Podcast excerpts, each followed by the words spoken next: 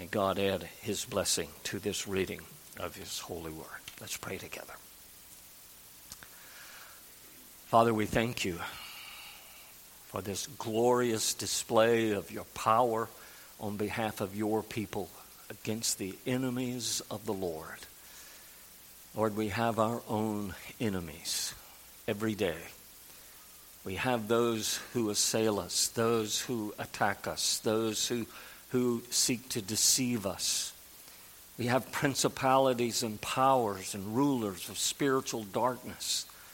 And Lord, we pray that you would come alongside of us and that you would show forth your strength and power to deliver us and enable us, like the people in Jehoshaphat's day, that we might rejoice greatly in the Lord our God.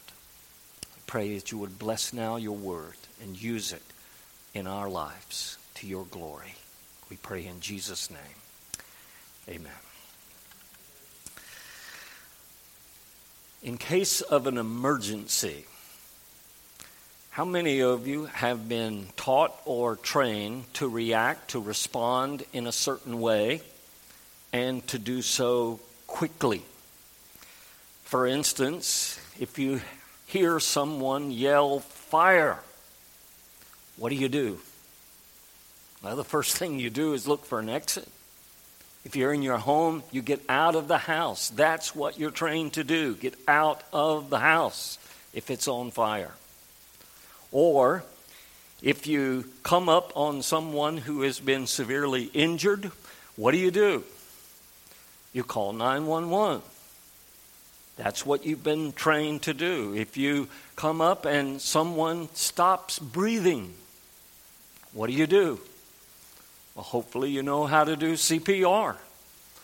These are the ways in which we respond to many physical emergencies. But what would you do if the emergency was a spiritual emergency? What if it was something, a situation, a circumstance that you can't handle? This is out of your domain. This is a spiritual emergency, a spiritual attack, or a life threatening, spiritually life threatening situation, a sudden affliction, a powerful temptation. What is the first thing you would do? Well, hopefully, for those of you who are here this morning and you heard the first part of this, this passage, you would say, My first response is going to be to set myself to seek the Lord, to call upon the name of the Lord, to reach out to Him, to be my strength, to be my help, to respond in a way that resembles the way Jehoshaphat responded in this particular situation. This morning we saw that this, this king, good king, was a man who, in spite of his fear at the, the insurmountable odds that had risen against him, he set himself to seek the Lord.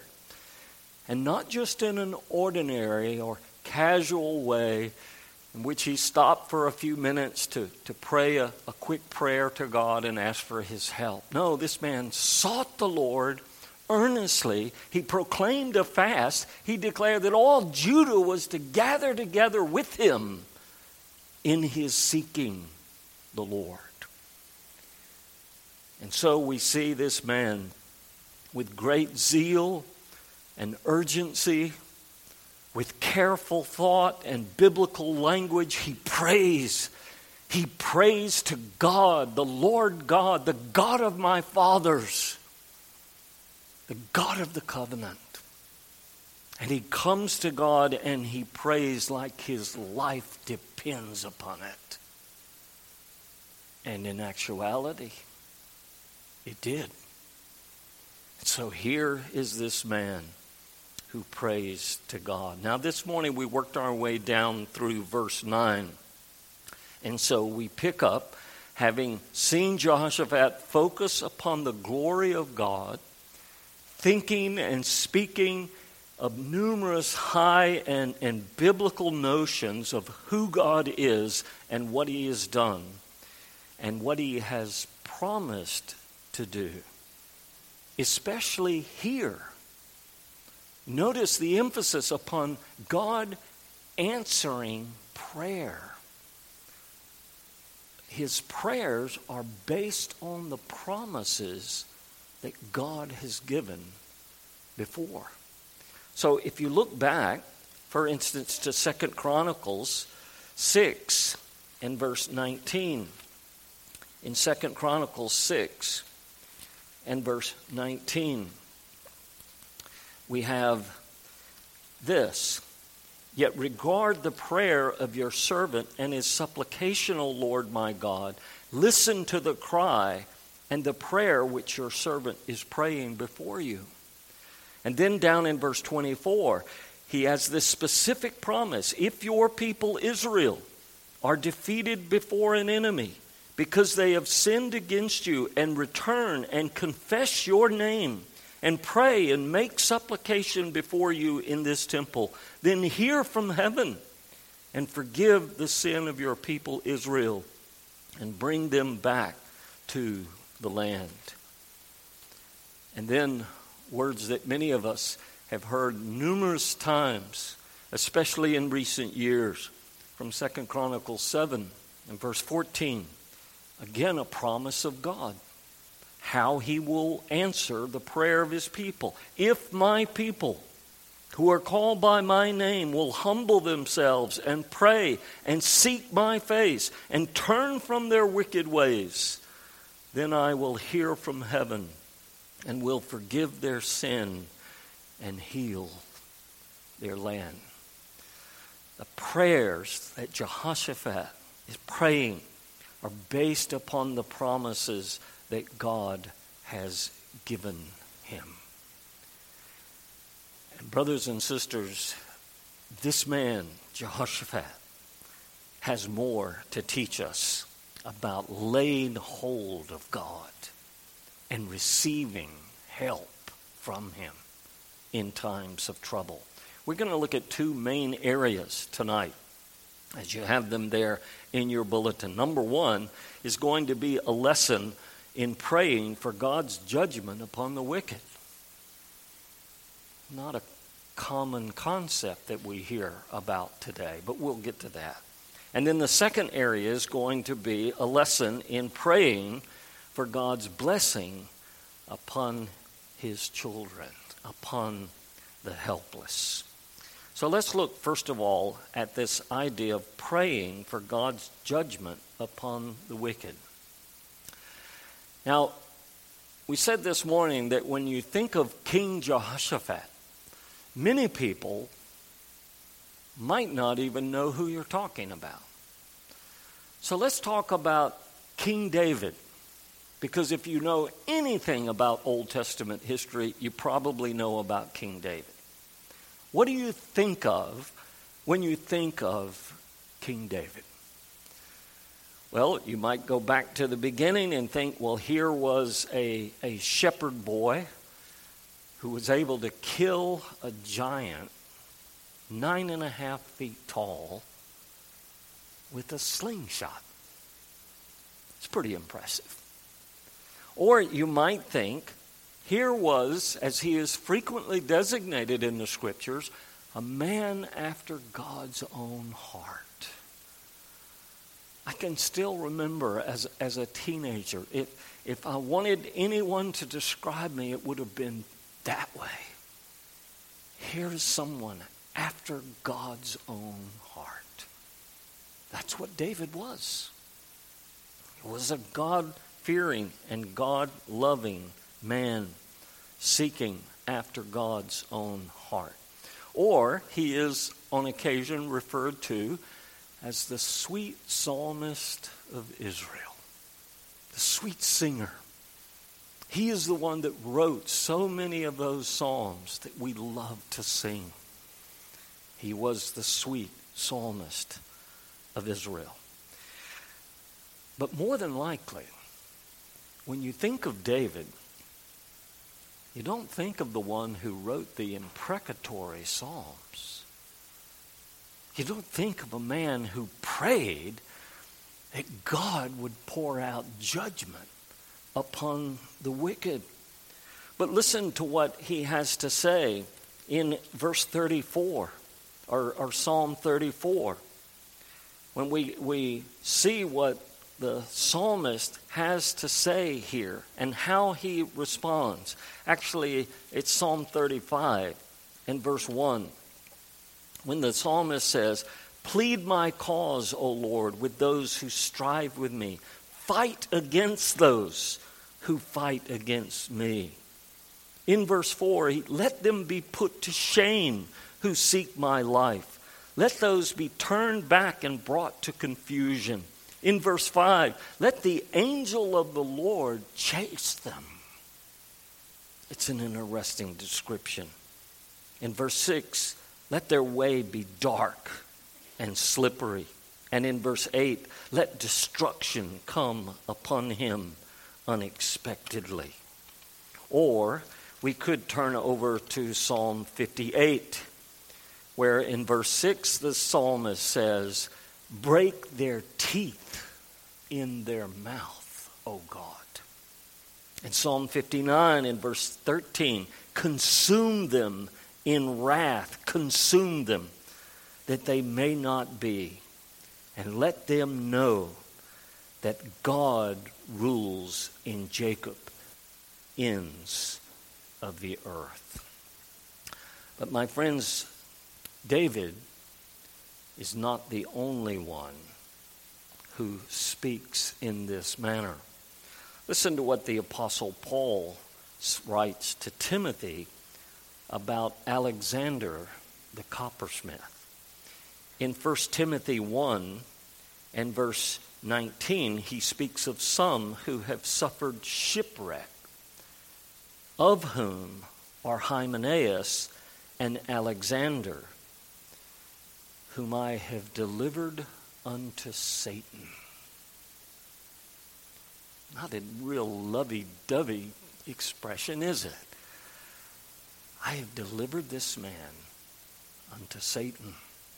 A little while later, in his second letter to Timothy in chapter 4, 2 Timothy 4, and verse 14 Alexander the coppersmith did me much harm.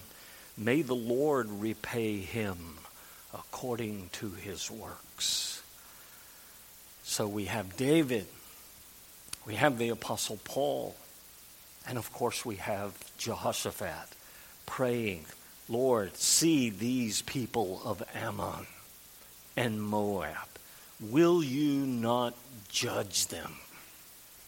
Will you not pour out wrath upon them for the wickedness that they have done? Now, brothers and sisters, we have to be pretty careful here because we're not meant to go out pronouncing curses on everybody who disagrees with us. That's not what is taking place here. Recognize that in each one of these cases, these prayers are not vindictive. They are not just I want to get revenge against this person because he hurt my feelings. The point here, particularly with Jehoshaphat, is that God's name, the honor that belongs to God's name, is being slandered by these people. And the word and will and work of God in, in accomplishing his purposes is being resisted, yea, overturned by these individuals. You notice how the, the king speaks here when he says in verse 11, You gave us this land. This is our inheritance. You brought us here and you gave it to us. And now they want to come and throw us out of our inheritance. This is an attack upon God and upon his purposes and upon his glory. And that's why we see Jehoshaphat praying as he does. And we need to remember the church has not been given the power of the sword. We have not been given or are called to execute justice upon the wicked. But, my friends, we have been given the power of prayer. And we should use it more frequently when it comes to seeing God rise up against the wicked. We should use it against the enemies of God. Listen to the psalmist in Psalm 68 in verse 1. He says, Let God arise and let his enemies be scattered. Or later in, in the book of Isaiah, in Isaiah chapter 64 and verse 1 Oh, that you would rend the heavens, that you would come down, that the mountains might shake at your presence. As fire burns brushwood, as fire causes water to boil. Listen, here's the purpose to make your name known among your adversaries, that the nations may tremble at your presence. My friends, we are to use prayer against the enemies of God for the sake of His honor, for the sake of His purposes. And so, here, when we see the enemy come in like a flood, we pray, God, raise up a standard against him.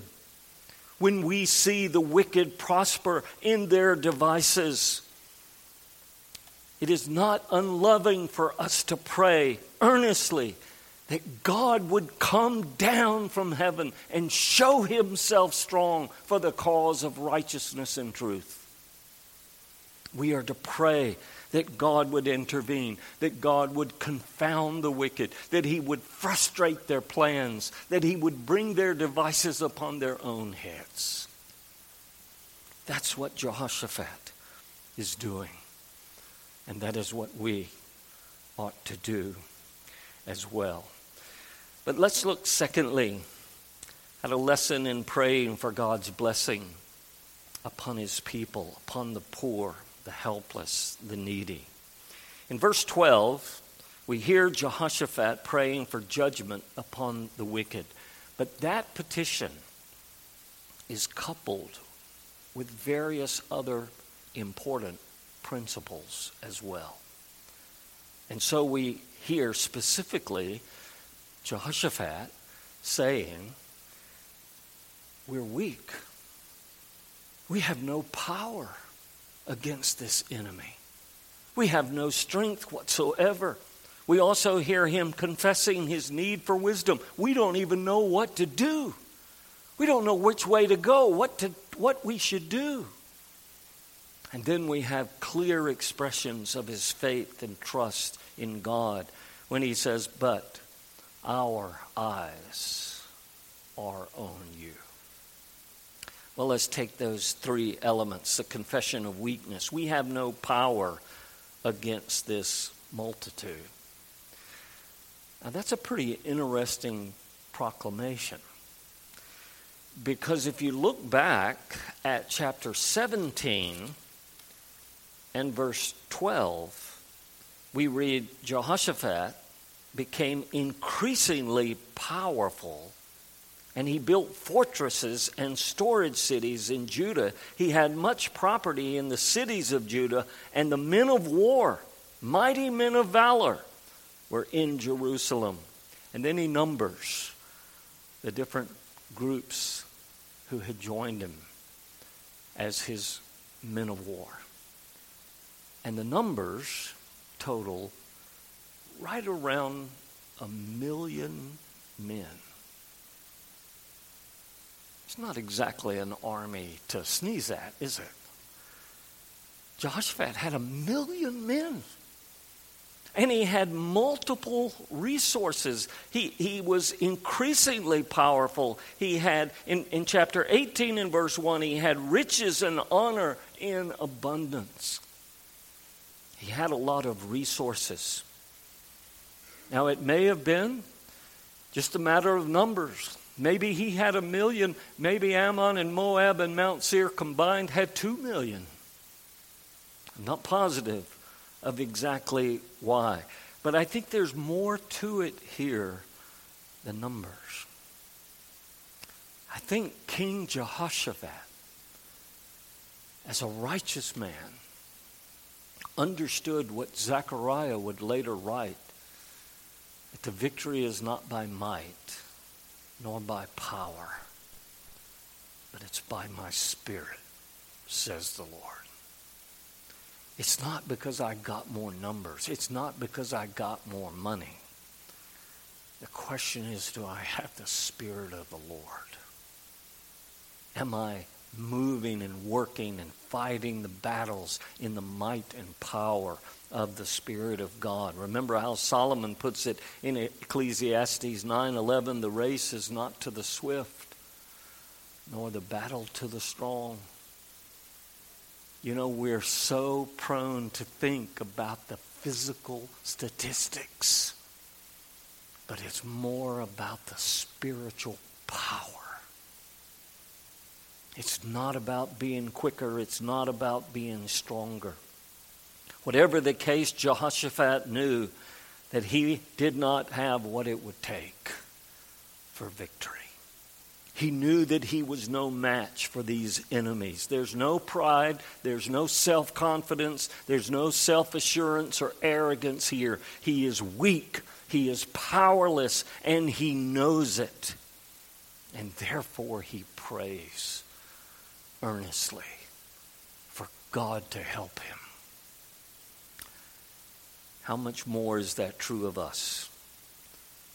My friends, every day of our lives we are confronted with our powerlessness. Can you guarantee the health of your children? Can you guarantee another day of life for yourself, for other members of your family? We are weak. We are helpless when you see the decline of our culture. As we mentioned last week, that, that our society is throwing away with both hands every vestige of God's law in society. Can you change that? Can you stop the tide? We, like Jehoshaphat, can say, Lord, we have no might against this foe.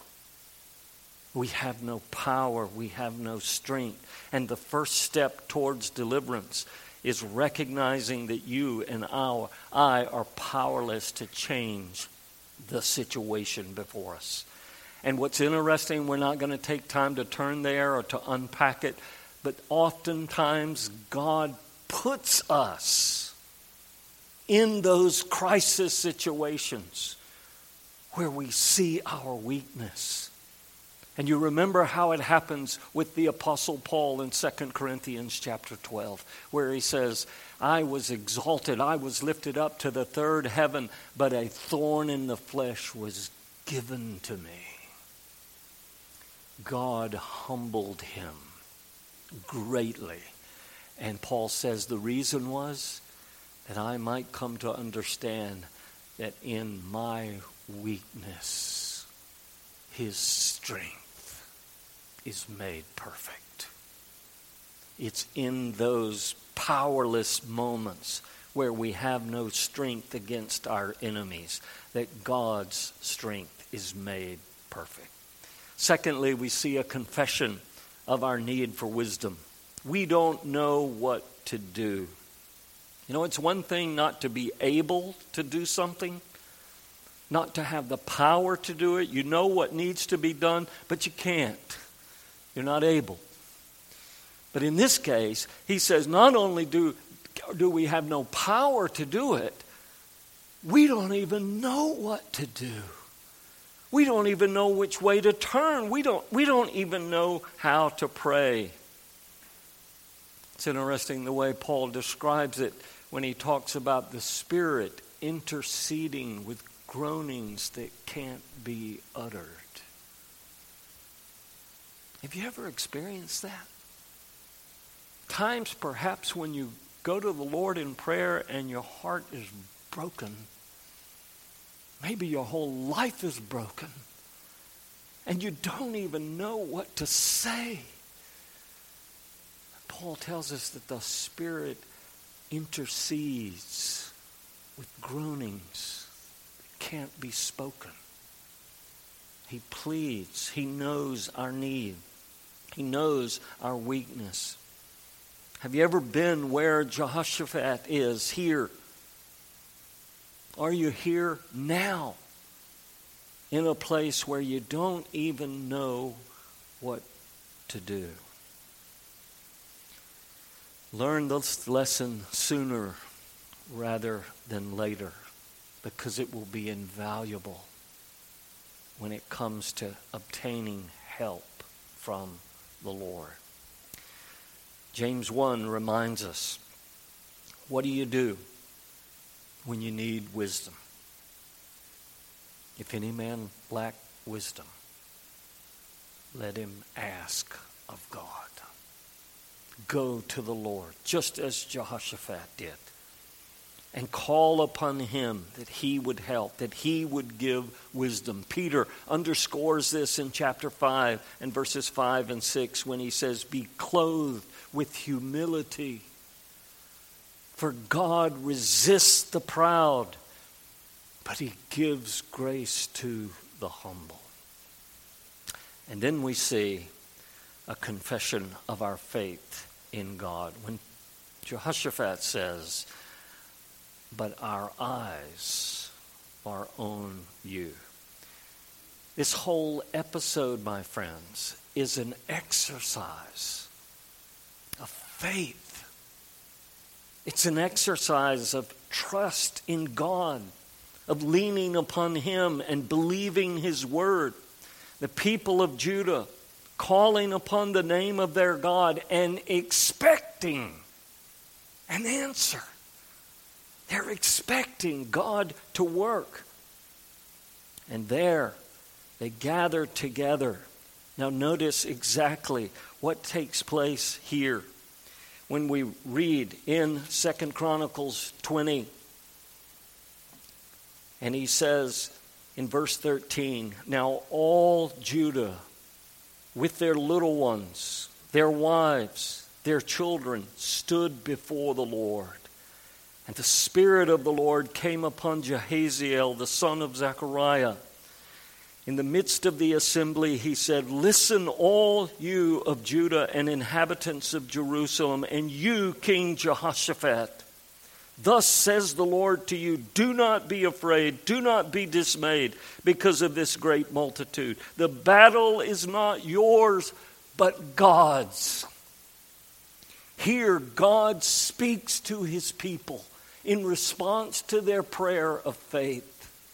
He speaks to them, He comforts them, He encourages them.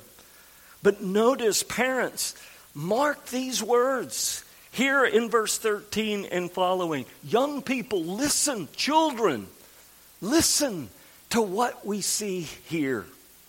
Because what we see here is this there is no better place for you and your children, ladies and gentlemen, to be in the house of the Lord hearing the Word of God. That is where God comforts. That is where God speaks. And the Spirit of the Lord comes as all the people come, even their little ones. The word is for infants. They're coming, gathering together, and they're there before the Lord, praying together, and God speaks to them. And He speaks word of comfort and encouragement and instruction. And so Jahaziel says, Stand still. You're not even going to have to lift a finger. Just stand still and see the salvation of God. Don't be afraid. Don't fear. Don't be dismayed because the Lord is with you. And you're going to see that. And then Jehoshaphat picks it up in verse 20. And he repeats it. He says, O Judah and inhabitants of Jerusalem, believe in the Lord. Believe his word. Believe his prophets, and you shall prosper. And then I love this part because Jehoshaphat says, You know what we're going to do? We're just going to start singing praise to God. And that singing and praise to God leads to a blessing beyond their possible conception. As they praise the Lord for who He is and what He's done, God moves and He moves powerfully. He completely wipes out the enemy of the Lord and of the Lord's people as they sing praise to Him. Jehoshaphat confessed, We have no might or strength against this foe. We don't even know what to do, but our eyes are upon you. We are praying. We are looking. We are expecting you to work. And what happens? God does exceedingly, abundantly above all they could even ask or think. And the enemy turns upon one another and wipes everyone out completely. And all Israel has to do is to walk into the camp and start looting the spoil. And remember what it says? It took them three days just to pick up the stuff and haul it off and they didn't have to lift a finger to accomplish it. God bestows grace without measure. When people call upon Him in faith, He gives comfort, He gives wisdom, He gives strength, He gives blessing. My friends, as we close this evening, I hope you will not stop thinking about this situation. How God is our refuge and strength. How he is a very present help in times of trouble. Remember those words from Peter in 1 Peter 5 and verse 7 when he says, Cast your cares upon the Lord because He cares for you. Whatever your particular need, be it great or be it small, maybe it's a full fledged crisis and you don't know what to do. You have no might, no strength, but you can call upon the Lord. Your eyes can be upon Him you can exercise faith and trust, believe His Word, believe His prophets, believe the revealed scriptures that He's given us, and hold on fast to Him. He will hold on fast to you. Let's pray together. Father, we thank you again for your abundant grace to Jehoshaphat and the people of Judah. Lord, we thank you that you have recorded this for us in your word. And we ask that you would continue to work in us that confidence and joy and hope and expectation that our eyes would be upon you in every need and in every circumstance and situation. And may it all be for the glory of our Redeemer, the Lord Jesus Christ, in whose name we pray. Amen.